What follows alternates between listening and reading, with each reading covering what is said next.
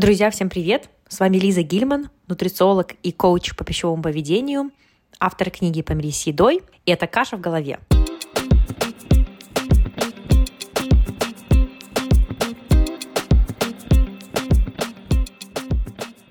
Номер один подкаст о питании, нутрициологии и пищевом поведении. Прежде чем мы начнем, я хотела бы вас кое о чем попросить.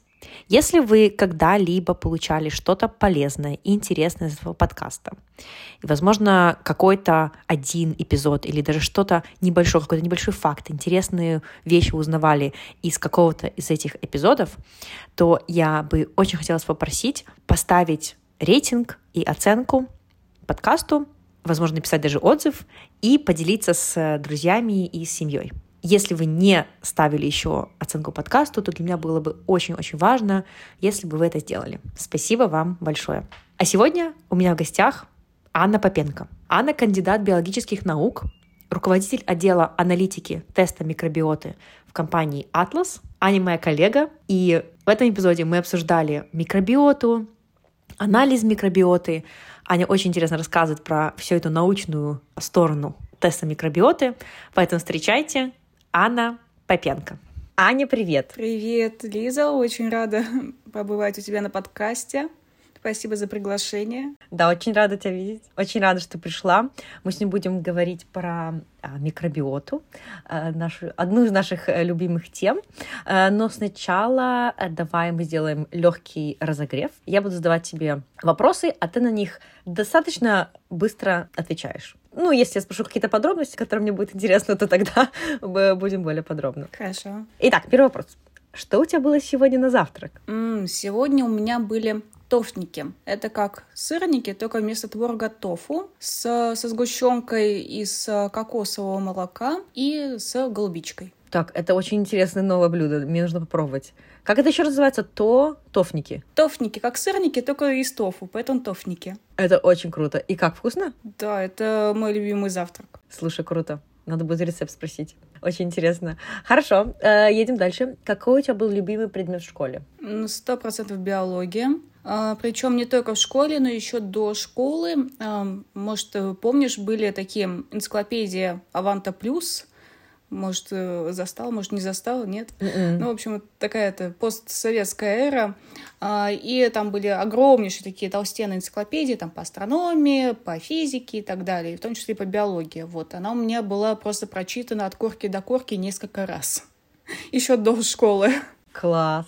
То есть ты увлекалась э, биологией и около биологическими, ну, можно так сказать, темами до школы. Да, абсолютно. Классно. Ну, хорошо, едем дальше. Какой у тебя любимый вкус мороженого? М, Ну, а, я вот обычное мороженое не ем, которое сливочное, поэтому это сорбеты и, пожалуй, манговый сорбет. А как ты относишься к таким вот более кислым, типа там лимонные, лаймовые? О, тоже обожаю. Класс, окей. А какой у тебя любимый кухонный прибор? Шнековая соковыжималка. Причем именно шнековая, потому что она а, не разогревает фрукты, то есть она не быстро крутится, она крутится медленно и их выдавливает. И за счет этого, например, яблоки не окисляются. Ага. И как это называется? Шо... Шнековая. Шнековая? А как это по-английски? Не знаешь? Не знаю, ну шнек. Вообще первый раз слышу. Окей. Интересно, надо будет посмотреть. И, может быть, я знаю вот это вот, типа, low, slow... Cold press? Нет? Не cold press? Не холодного отжима? Нет? Это не совсем холодный отжиг, нет. То есть есть центрифужные, которые быстро-быстро крутятся. И они обычно металлические, и яблоки в них быстро из-за этого окисляются. И сок уже получается такой рыжеватый. А эта штука, она керамическая, тоже такая винтовая, она крутится, но крутится медленно и с большим усилием. И таким образом передавливает. Окей. И следующий, последний вопрос. Твой предсмертный ужин, предсмертная трапеза. Что там будет? Закуска, главное блюдо, десерт, напиток? Ну, это достаточно сложный вопрос, потому что, на самом деле, на тот свет я бы предпочла отправляться с пустым желудочно-кишечным трактом, поскольку скажем так, оно в процессе потом все равно выйдет, и это будет уже не очень эстетично. Ты заботишься о тех людях, которые будут заботиться о твоем теле. Да, да, да. Окей. Вот. Но если уж такое вот, э, наверное, скорее всего, это будет гречка. Гречка тот продукт, который я могу есть всегда и в любых количествах. Прикольно. А какой у тебя любимый способ приготовления гречки и поедания ее? Самое простейшее э, варка на воде, без соли даже. Просто мне кажется, бывает, если ее разварить, она такая не очень. Потому что я давно не готовила гречку, но я поняла, что ее э, надо, скажем так, вспомнить, как ее хорошо варить. Но на самом деле это касается, мне кажется, любых круп. То есть, чтобы не слишком много, не слишком мало, мало воды. Ее можно, да, и переварить, и сделать такой, как бы, альдента, чуть хрустящий. Угу, угу. Супер, окей, очень интересно. То есть будет... Э, это, кстати, такой, да, необычный ответ. Обычно эм, гости говорят что-то типа там какой-то там э, эксклюзивный стейк или там тартар, знаешь, там тирамису и так далее. А у тебя все просто, э, по-домашнему. Класс. Окей, итак, мы переходим тогда к нашей основной части.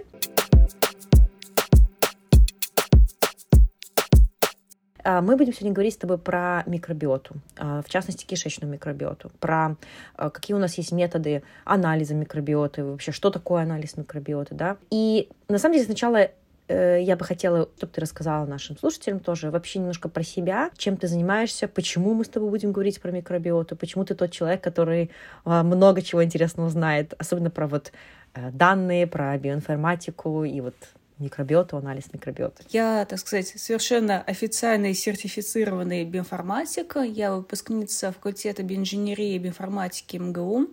И после окончания университета я пошла в аспирантуру э, в НИИ физико-химической медицины, где, получается, с 2011 года я занималась как раз-таки анализом микробиоты. Э, я защитила кандидатскую диссертацию по теме таксономического профилирования э, микробиота кишечника человека.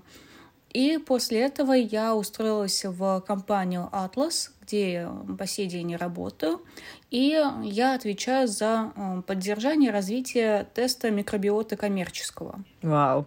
Еще до того, как это стало модным. Да-да-да. Очень интересно. Скажи, пожалуйста, что тебе больше всего вот нравится в этой работе, в этой профессии? Пожалуй, потому что э, каждый раз, когда я встаю э, с утра, я не знаю, что меня будет ждать нового в этой теме, потому что порой открываются совершенно необычные горизонты, да, и серия, да, это был достаточно такой серьезный прорыв, когда а, было заявлено, что микробиота влияет на высшую нервную деятельность. Объясни, пожалуйста, что такое высшая нервная... Это фактически наше поведение. Ага, окей. Окей. Okay. Угу. То, как мы э, себя чувствуем. А, но э, говоря про микробиоту, если уж развивать чуть-чуть эту тему, то в основном там идет вклад через ту или иную роль в развитии депрессии, апатии, вот такие механизмы через воспаление. То есть это не то, что бактерии нам говорят, э, вот, нужно съесть вот этот кусочек торта вот прямо сейчас. Нет, это не так. Это, кстати, очень важное и интересное пояснение, потому что часто вот когда мы слышим то, что вот наши микробы, наши бактерии могут влиять влияет, например, э, как-то на вот наш мозг, да, и люди, возможно, думают то, что, о, это там, условно, бактерия, там кричит мозгу что-то. Очень хочется это упростить, но на самом деле еще мы э, много чего не знаем, я так понимаю, да, в этой теме, но уже вот именно их какие-то процессы и метаболиты, да, то есть то, что вырабатывают эти бактерии, это может влиять на наш мозг, правильно? Да, именно так. То есть э, механизм очень опосредованный. Определенные бактерии стимулируют, допустим, хроническое велотекущее воспаление. Такое воспаление, которое не выглядит как высокая температура, мы там не лежим э, без сил в кровати, там опять же с высокой температурой, с жарой, со знобом. Нет, это воспаление, которое почти не детектируется. Э, его можно зарегистрировать, э, сдав анализ, например, на высокочувствительный С-реактивный белок – вот. Но это самое воспаление, оно влияет на работу нашего иммунитета и также на э, наши вот процессы, которые касаются поведения. То есть, например, воспаление провоцирует стресс, стрессовое состояние. Э, дальше э, само ощущение стресса, в свою очередь, тоже провоцирует воспаление, и получается замкнутый круг. Вот. А дальше на переедание это может э, отражаться следующим образом. То есть это может быть э, то же самое эмоциональное переедание, да, как э, именно способ справиться со стрессом. Получается, не напрямую, но вот через некоторые эти шаги э, это может влиять на наш мозг. Но это вообще это огромная тема. Э, это не основная тема нашего подкаста, но я думаю, то, что можно будет даже отдельно записать э, подкаст на эту тему, потому что это для многих людей становится интересной темой, да, но опять же, вот, кажется, мне много какой-то путаницы есть, и еще много неизвестных, и вот что-то мы знаем, и когда мы что-то знаем, но много не знаем, может появляться спекуляция. Ну да, дистальные механизмы еще неизвестны действительно. Окей. Ну, вообще, да, очень классно, интересно, немножко осветили этот вопрос. Давай мы вернемся к такому, наверное, более базовому вопросу, да, вообще, что такое анализ микробиоты? Можем даже начать вот с микробиоты. Что такое вообще кишечная микробиота? Буквально там пару слов, да. И э, что это за такой анализ? То есть как это выглядит, если более вот обывателям, да, объяснить, э, вот как бы ты ты могла это сделать простыми словами? Ну, вообще микробиота в целом — это совокупность микроорганизмов, это могут быть и бактерии, и археи, и грибы, и всякие простейшие, типа лямли, амеб и так далее. А, туда же, кстати, относятся и вирусы. И это вот этот набор микроорганизмов, которые а, живут в определенной экологической нише.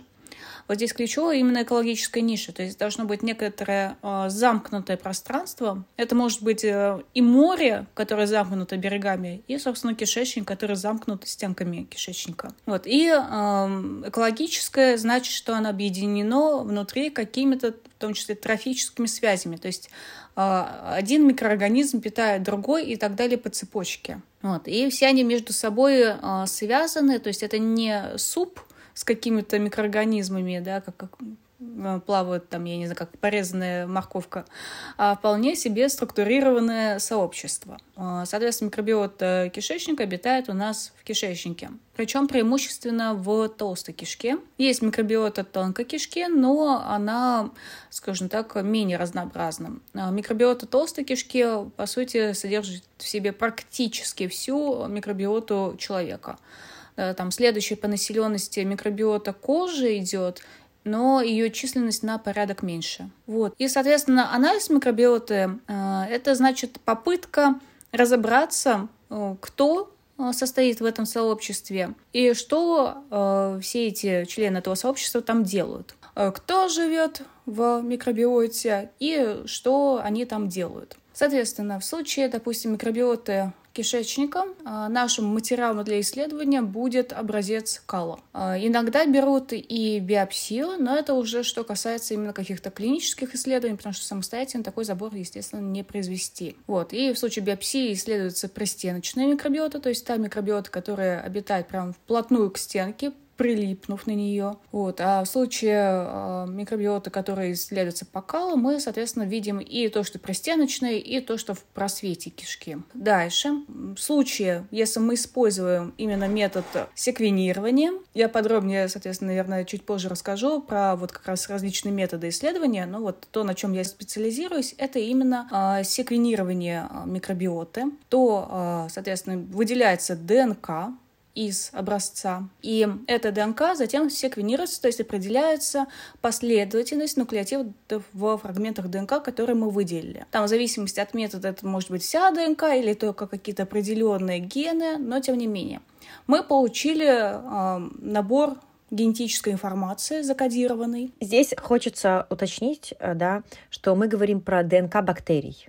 То есть мы выделяем, извлекаем ДНК бактерий. Или мы тоже ДНК человека там, оказывается, в кале? Ладно, хорошо, сразу расскажу, что да, есть два основных подхода к секвенированию. Это полногеномное секвенирование. А, в этом случае секвенируется вообще вся ДНК, которая только найдется в образце кала. То есть это и бактерии, и грибы, и археи, и вирусы, и также, да, немножечко человеческая ДНК от эм, эпителия, которая отшелушивается. И это, кстати, тоже один из маркеров а, воспаления. То есть чем больше эпителий отшелушивается, тем, а, соответственно, считается, что и больше воспаления происходит. А, и второй вариант — это ампликонное секвенирование, когда секвенируется определенный ген. Обычно это выбирается особый ген, который является таким маркером, по которому можно легко определить, из какого микроорганизма он пришел. И э, здесь тоже есть несколько вариантов. Вот э, тот вариант, который мы используем в атласе, это ампликонное секвенирование э, гена 16S-РНК, регион V4 он есть только у бактерий и архей. Поэтому мы нашим методом не можем видеть грибы, вирусы простейших или вот человеческое ДНК мы видим только бактерии архей, потому что он есть такой бактерию архей. А, бывает ампликонное секвенирование, а, где секвенируется определенный ген, например, для дрожжеподобных грибов. Вот, соответственно, в этом случае будут видны только они. А, например, наша кандида — это дрожжеподобный грибок? Да. А есть она в тесте? Нет, и нет тесте, потому, потому что у нас только бактерии архея, вот, но есть такой вариант априконного секвенира, просто его в атласе нет, про котором видны грибы. Да, у нас, к сожалению, да, грибы не видны. А, грибы, на самом деле, э, в абсолютном меньшинстве в микробиоте, то есть на 99% э, микробиота кишечника — это бактерии. А, грибов э, мало, и в основном это два рода – кандида и сакромицис. Причем э, сакромицис еще считается э, достаточно таким положительным обитателем. Да, есть пробиотики сакромицис бауларди. И, собственно, э, есть э, работа, которая показывает ассоциацию вот, наличие таких а, грибов и а, некоторых показателей здоровья. Грибы кандида э, считаются оппортунистами. Что такое оппортунисты? Оппортунисты — это такие микроорганизмы, которые, в общем-то, прямого вреда не наносят, но и пользы тоже.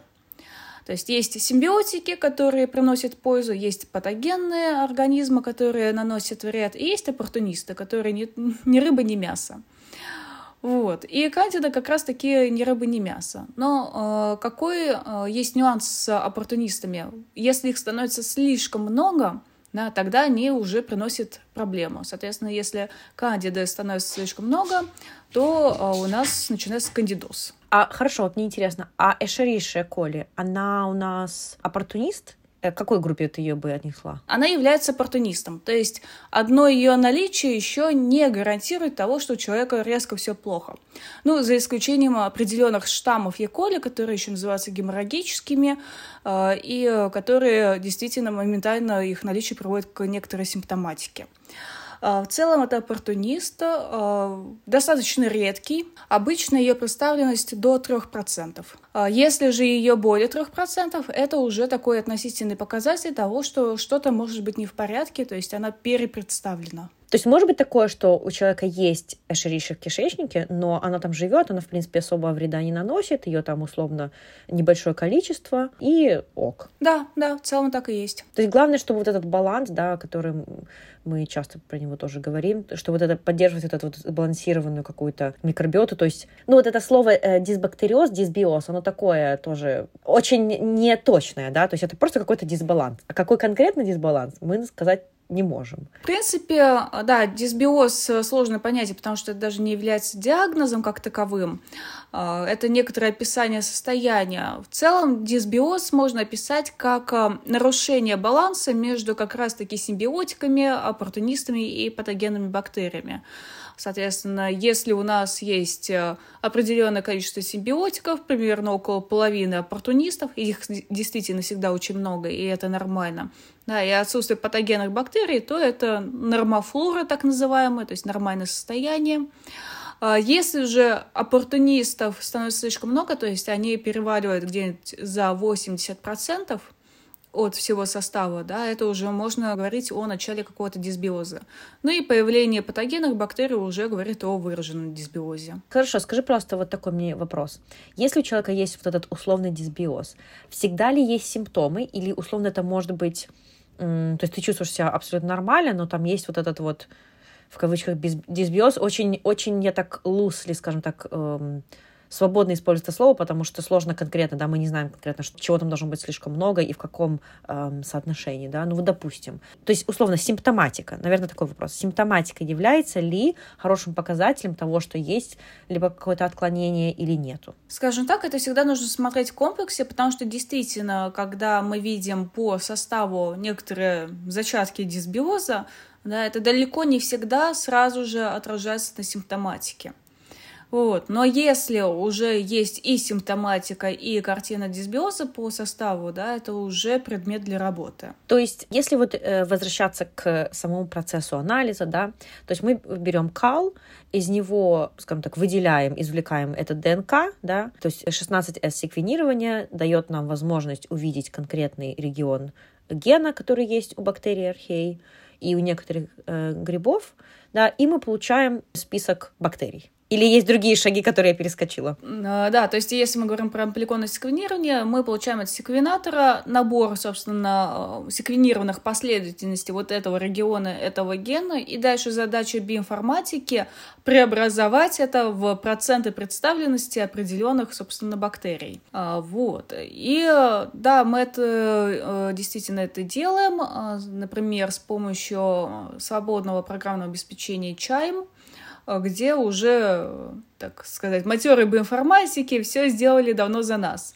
И э, берется, соответственно, результаты секвенирования, берутся так называемые референсные базы, в которых прописано, что у такой-то бактерии такой, такая-то последовательность генетическая вот в этом гене. И путем э, работы определенных алгоритмов идет сопоставление результатов секвенирования вот с этой референсной базой.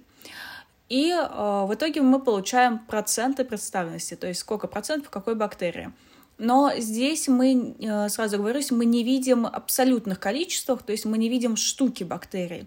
Да, мы не можем сказать, сколько вообще много или мало бактериальной массы у человека. Этого мы не видим э, в силу как раз-таки структуры эксперимента секвенирования. Эта информация теряется, увы. А нужно ли нам это знать? Полезно ли знать э, вот именно количество бактерий, то есть объем? Ну, как и, с любым знанием, оно полезно тогда, когда скажу так, есть возможность его практически применить. Наверное, э, если бы были бы исследования, которые показывали бы ассоциацию э, там, большого или малого количества э, с теми или иными состояниями, да, то тогда это было бы полезно. Поскольку таких исследований нет, то наверное, и не очень-то и полезно. Интересно, да. А ты как ты думаешь вообще вот в будущем и, может быть, сейчас уже какие-то проводятся работы или, ну, и какое-то движение к тому, чтобы иметь эту информацию, возможно, она полезна, потому что на самом деле я про это вот мало знаю, э, именно про то, что исследовать количество э, бактерий, нежели именно их пропорции, как мы делаем. И вообще, безусловно, это было бы очень полезно. И есть э, два подхода к тому, чтобы смотреть абсолютное количество. Есть отдельные работы, просто они не массовые, к сожалению. Первый подход — это делать эм, неспецифический ПЦР, полимеразную цепную реакцию на весь ген 16S, и результат этого ПЦР использую как для нормировки. То есть, э, что этот ПЦР делает? Он берет э, ген, который мы исследуем при секвенировании, его умножает э, за определенное количество времени в n количество раз. То есть у нас берутся конкретные штуки генов, и они умножаются пропорционально времени. Поскольку мы знаем, с какой скоростью оно умножается, мы можем оценить изначальное количество. И потом на эту величину нормировать результаты секвенирования. Ну, это такой, там все равно с погрешностью получается, но это э, дешевый и простой вариант. А, есть более дорогой, но более точный вариант. Это называется поточная цитометрия. Берется образец скала, и прогоняется, ну, то есть очищается до того, чтобы были чистые клетки э, бактериальные, и прогоняется условно через трубку с жидкостью. И в этой трубке, соответственно, есть осечки, по которым э, считается, сколько э, бактерий проскочило через просвет этой трубки.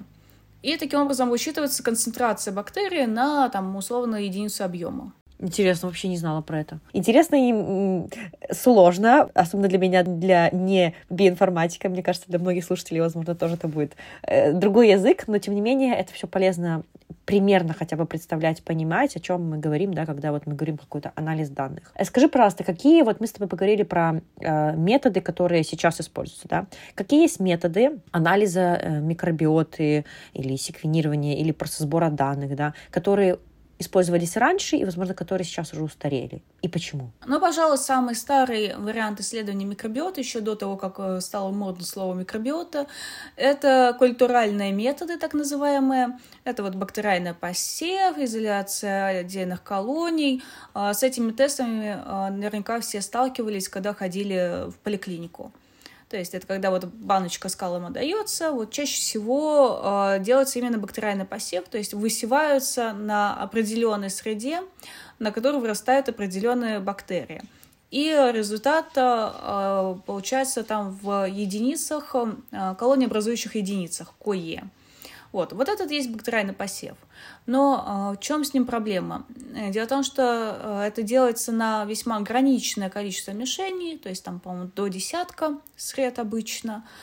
А, на определенные заранее известные бактерии. Там, обычно на либо патогенные это делается бактерия для постановки диагноза, а, либо же на бифидобактерии, чтобы оценить их представленность. Вот. И это все еще используется, это медицинский анализ, медицинский тест а, для диагностики отлично, но он бесполезен для того, чтобы оценить, в принципе, все разнообразие микробиоты. Только вот определенные бактерии по нему можно увидеть. А второй вариант тестов, опять же, э, медицинские тесты, это ПЦР-тесты. То есть в этом случае уже не нужно выращивать бактерию, а, достаточно достать кусок ее генетического материала, амплифицировать и по ПЦР увидеть. Но, опять же, в отличие от секвенирования, в случае ПЦР мы делаем а, это на определенные микроорганизмы мишени. Тут уже примерное а, общее разнообразие микробиоты можно попробовать оценить. Например, есть тест колонофлор. Там э, есть он в нескольких вариантах, по-моему, от 9 до 18 мишеней, что-то такое, я точно не помню, на, э, с помощью которых можно оценить представленность наиболее Эм, распространенных бактериальных э, родов э, микробиоты толстой кишки. Вот. И так условно, примерно оценить примерный тип микробиоты.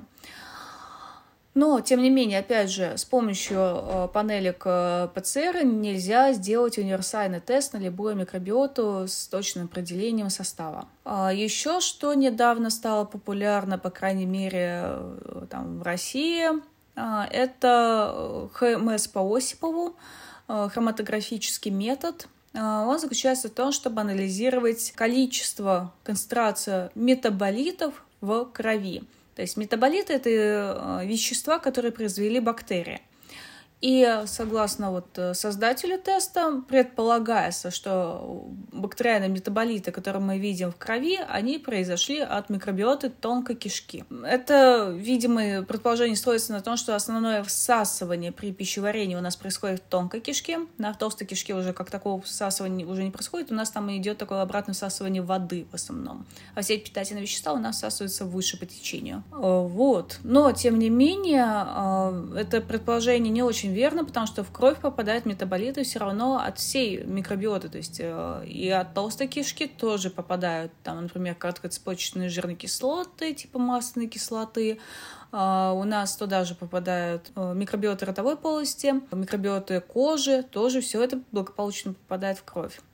Вот. И uh, причем этот тест достаточно сильно зависит от того, что мы едим. Потому что эти самые метаболиты, они не уникальны для бактерий, да, они еще встречаются и в том, что, собственно, мы едим, и это отражается на результатах теста. И также этот тест за пределами России особо нигде и не используется. А почему они берут только из тонкой кишки? Почему не из обеих? Вообще тест смотрится по крови. И э, это предположение теста, что эти метаболиты, которые они видят в крови, что они якобы прошли из тонкой кишки просто потому, что там больше э, механизмов для транспорта. Почему бы тогда вместо крови не брать именно забор, словно из самой кишки, чтобы там смотреть метаболиты? Есть ли в этом еще какая-то логика? Логика есть, но, э, то есть, во-первых, это будет уже э, другой, то есть можно сделать хроматографический анализ э, метаболитов, э, допустим, взятый из скала. Да, и это будет э, на самом деле более информативно, потому что э, будут уже, собственно, остатки, например, тех же самых короткоцепочных жирных кислот э, и так далее и тому подобное, вот уже напрямую из той самой микробиоты толстой кишки, которая наиболее объемная и наиболее значима. Да, почему делают из крови, я не могу ответить. на этот вопрос? Ну, это я просто э, мысли слух, потому что я про эту, эм, про эту методику не знаю. Вот. Но я про нее слышала, но, но ты сейчас объяснила конкретно, что происходит. Это тоже интересно. Но вообще вот а идея того, чтобы брать забор метаболитов э, из толстой кишки, это, по-моему, очень интересно. И, с одной стороны, да, вот мы, мы, конечно, можем посмотреть на сами бактерии, то есть понять, кто там, но мы не знаем их активность. И если брать метаболиты, то мы можем понимать активность какой-то конкретной бактерии, да, то есть, например, фекалибактерия какая-нибудь наша, она считается, да, у нас э, хорошей, в кавычках, полезной.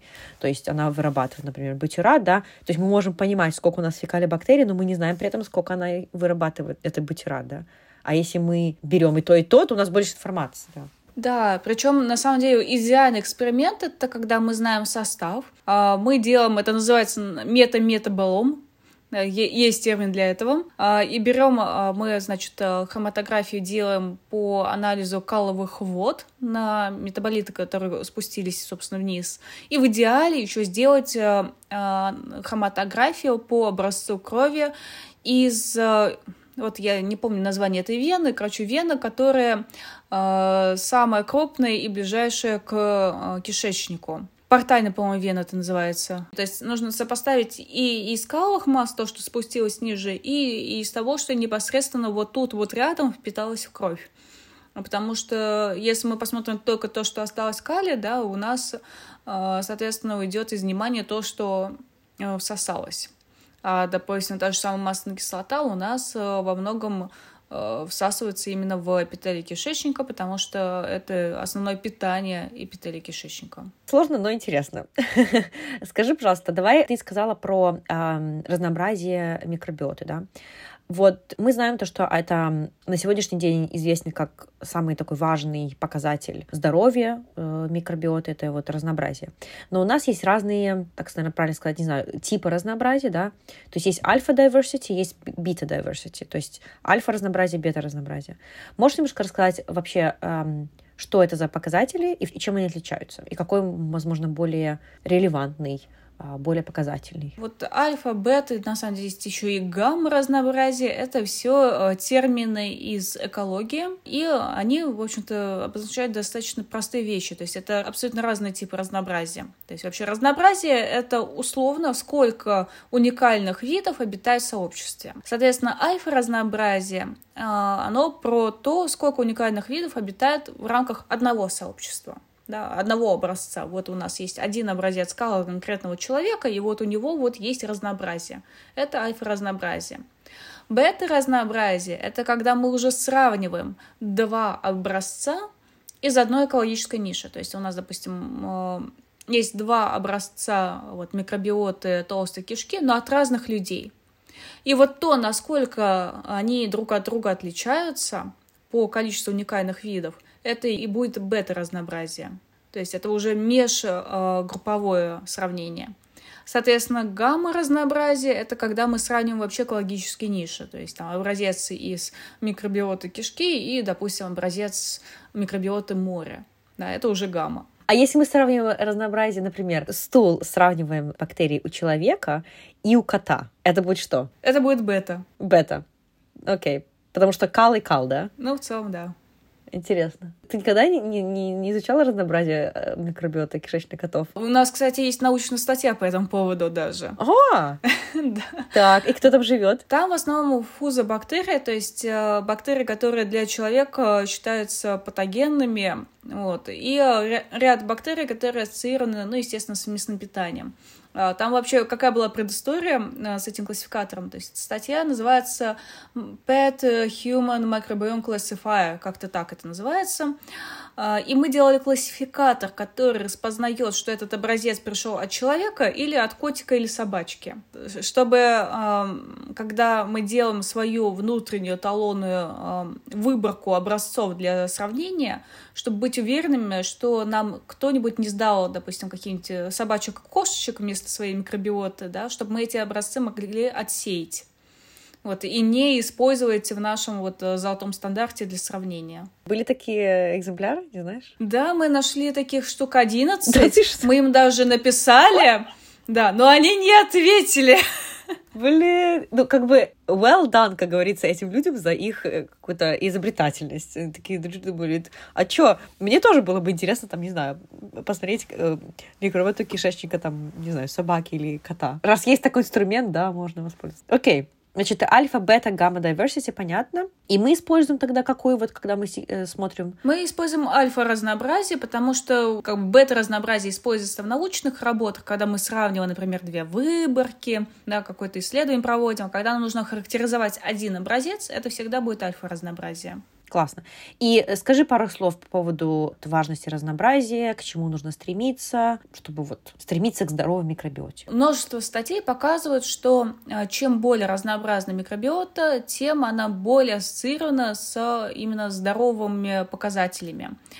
Э, и, соответственно, в различных патологиях разнообразие снижается – но э, надо понимать, что это ассоциативная связь, то есть это не то, что одно к другому приводит, а просто есть наблюдение, что вот при болезни, э, условно там, болезни крона э, разнообразие снижено в моменте. Да, что к чему привело, пока мы не знаем. А, но тут, конечно, нужно понимать, что разнообразие разнообразию рознь, это может быть и разнообразие патогенных бактерий, это не очень хорошо. Вот, поэтому, да, это чисто только на одно разнообразие смотреть будет малоинформативно. Почему разнообразие это круто? Э, Причем, э, опять же, оговорюсь еще раз, что это разнообразие для э, взрослого человека, потому что для детей, наоборот, будет хорошо сниженное разнообразие с доминированием бактерий, собственно, бифидобактериум. Просто у них такой тип микробиота, у них однообразное питание молоком, и им необходимы как раз-таки бифидобактерии для лучшего усвоения. Вот. Но у взрослого человека, чем разнообразнее, тем лучше. Почему? Откуда такая логика происходит? А, тут, наверное, меня лучше поймут э, работники IT-компаний. Вот у айтишников э, есть такое понятие, как автобусное число. Это то число сотрудников э, и работников над проектом, который должен переехать автобус, чтобы проект провалился. То есть, условно, у нас есть фирма, и в этой фирме есть один генеральный директор, один бухгалтер и один менеджер. И, допустим, менеджер заболела, бухгалтер ушла в декрет, и остался один несчастный генеральный. Все, работа встала. Но если бы у генерального был заместитель, у него было бы два бухгалтера и три менеджера, то, соответственно, э, если бы кто-то заболел, кто-то ушел в декрет, кто бы, кто-то уволился бы, на компании это бы сильно не отразилось. Вот, здесь то же самое. Каждый, э, каждый бактериальный вид несет в себе какие-то функции, которые он выполняет по переработке определенных веществ. И э, некоторые виды могут дублировать эти функции. То есть виды разные, а функции одни и те же, да, как это вот три менеджера, да, три разных человека, но функции одни и те же. Э, так и здесь. И, соответственно, если что-то случается, у нас резко меняется питание, или мы вынуждены пройти антибиотик-терапию, вследствие чего у нас выкашивается некоторое количество видов. То, соответственно, если у нас высокое разнообразие, то у нас очень много страхующих видов, которые продолжают нести в себе эти функции. И таким образом бактериальное сообщество становится более устойчивым. Если же у нас э, низкое разнообразие, то, соответственно, у нас класс функций будет выпадать в случае таких экстремальных каких-то ситуаций в плане изменений состава микробиоты. Все понятно. Очень хорошо объяснила с э, генеральным директором. Буду использовать этот пример с командой. То, что я, знаешь, бывает, объясняю таким образом, что есть команда игроков, например, там футбольная команда. Я ничего про футбол не знаю, но допустим, да. И, условно, если у нас больше разных скиллов есть в команде, то мы больше можем чего-то суметь сделать и там выиграть, допустим. А, а когда у нас все делают только одно и то же, и там несколько человек тоже вот заболели, да, то есть другие, они, окей, они заменят, но они, возможно, не пострахуют каких-то других там навыках и так далее. Ну, в общем, отчасти тоже вот можно так на это смотреть. То есть, то, когда в команде есть разные скиллы, но при этом они чем-то дублируются, да, то есть это, наверное, самое такое оптимальное. То есть и разнообразие, и при этом есть несколько человек, которые могут делать одно и то же. Супер, очень интересно. Но мне кажется, э, с этой основной частью мы можем закругляться и переходить к финальной части. Это правда или миф? Итак, что здесь, какие правила у нас тут? Значит, я буду зачитывать тебе утверждение, а ты говори, это правда или это миф. И быстро можно пояснить, почему. Так, первое. Бактерии в кишечнике делятся на две группы. В кавычках хорошие и в кавычках плохие. Правда или нет? Миф, и мы вот как раз выше говорили о том, что есть еще оппортунисты, которые ни рыба, ни мясо. Да, то есть нам легко делить их на две группы, но на самом деле это не две группы, это минимум три, а то и больше если уже так, опять же, характеризировать, да? А, причем есть еще один маленький нюанс, что одна и та же бактерия, она может быть хорошей, допустим, для ротовой полости, но если она спускается в толстую кишку, а, то она там уже плохая.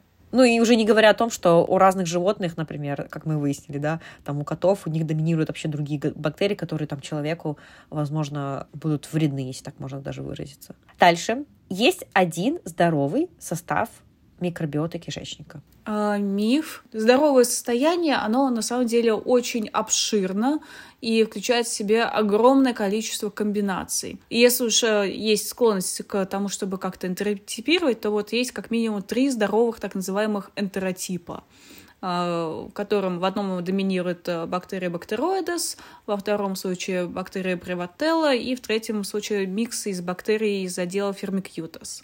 Да, и это огромное пространство и количество вариантов здоровой микробиоты. Отлично. Дальше. Антибиотики убивают все полезные бактерии в кишечнике? А, скорее миф, потому что очень сильно зависит от того, какие антибиотики, какого действия, да, то есть есть, конечно, антибиотики широкого спектра действия, которые выкашивают практически все, вот, но есть и более специфические, поэтому это нужно всегда смотреть детально.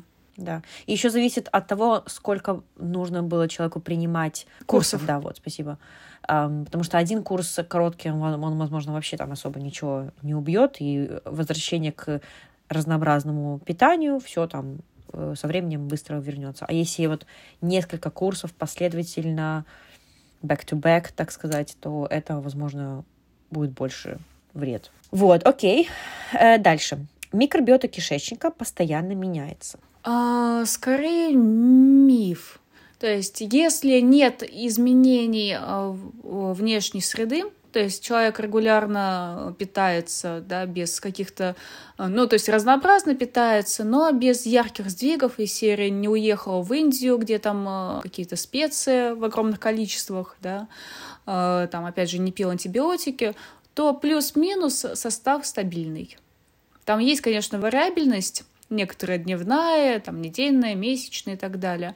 Но э, все равно кардинальных изменений нет. И последнее, не все грибки в кишечнике вредны. Не все грибки, да? Не все. Это правда. Да, то есть, э, например, есть э, пробиотические сакромицис, э, которые являются пробиотиками, да, сакромицис бауларди. Это только важное пояснение, потому что сейчас очень в Инстаграме много вины скидывают на грибки, в, в кишечнике это все, все прыщи, все, все проблемы от того, что у вас там много грибков разрослось. Но это, это не, не совсем правда как мы выяснили. Вот. Ну да, это да. перебор. Окей, отлично. Ну, это все, в принципе, вопрос от меня. Аня, спасибо тебе большое.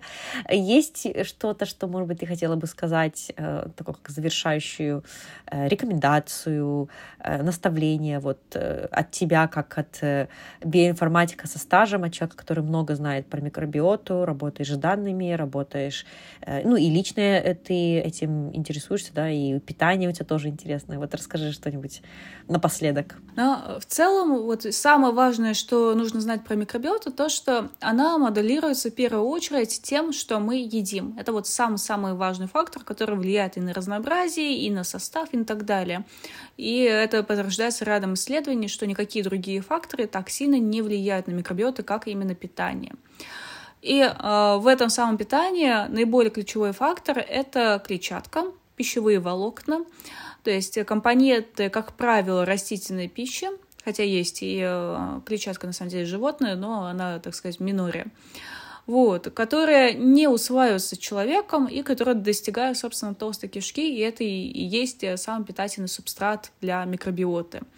Поэтому важно есть э, много разнообразной растительной пищи, потому что эта клетчатка, э, она на самом деле очень разная. Это вот э, на этикетках часто пишут пищевые волокна, содержание такое-то, так как будто это что-то гомогенное. Но на самом деле их десятки разных видов, и нигде еще вот в нутрициологии еще до сих пор толком не учитывается вот нет разработанных норм по определенным различным видам клетчатки.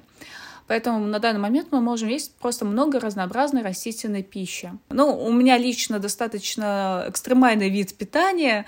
Я веган, вот, то есть у меня полностью отсутствуют продукты животного происхождения, кроме, пожалуй, меда. Но зато, да, у меня максимальное количество клетчатки в рационе, как раз таки за счет э, овощей. Э, я ем э, практически каждый день проростки различные, крупы, да, то есть это бобовые, да, опять же, тофу. И все эти продукты, да, они богаты различными пищевыми волокнами. А ты когда-нибудь считала, сколько клетчатки в день ты потребляешь? Вот когда-то, когда я вот только переходила э, на веганство, я поначалу считала э, как раз-таки полное и БЖО, и клетчатку и так далее. Вот, но сейчас я уже долгое времени этого не делаю. Но тогда у меня на самом деле выходило, наверное, грамм 50 клетчатки. Для слушателей норма рекомендуемая это 30, но в среднем люди едят где-то 17-18. То есть Аня раза сколько получается? В три, четыре больше. Вау, это, это классно. И вообще, да, я думаю, что вот вообще большинству можно нужно работать над тем, чтобы есть больше клетчатки, постепенно внедрять. И вот бобовые и крупы — это те вот две группы растительных продуктов, про которые не нужно забывать, потому что одними овощами э, сложно очень добрать количество клетчатки и разнообразие, как мы уже выяснили. Классно, спасибо тебе большое. Очень было интересно. Мне прям... Э, у меня у самой э, появились, так сказать, знаешь, food for thought, пища для размышлений и знания. Поэтому спасибо, что делишься. Спасибо за приглашение. Надеюсь, читателям будет все это полезно. Точнее, слушателям. Слушателям. да. Да? Обязательно. Пока. Пока-пока. Спасибо, что дослушали этот эпизод до конца. Если вам было полезно и интересно, то ставьте оценку, пишите отзыв, отмечайте подкаст в соцсетях, и мы с вами услышимся в следующем эпизоде. Пока-пока!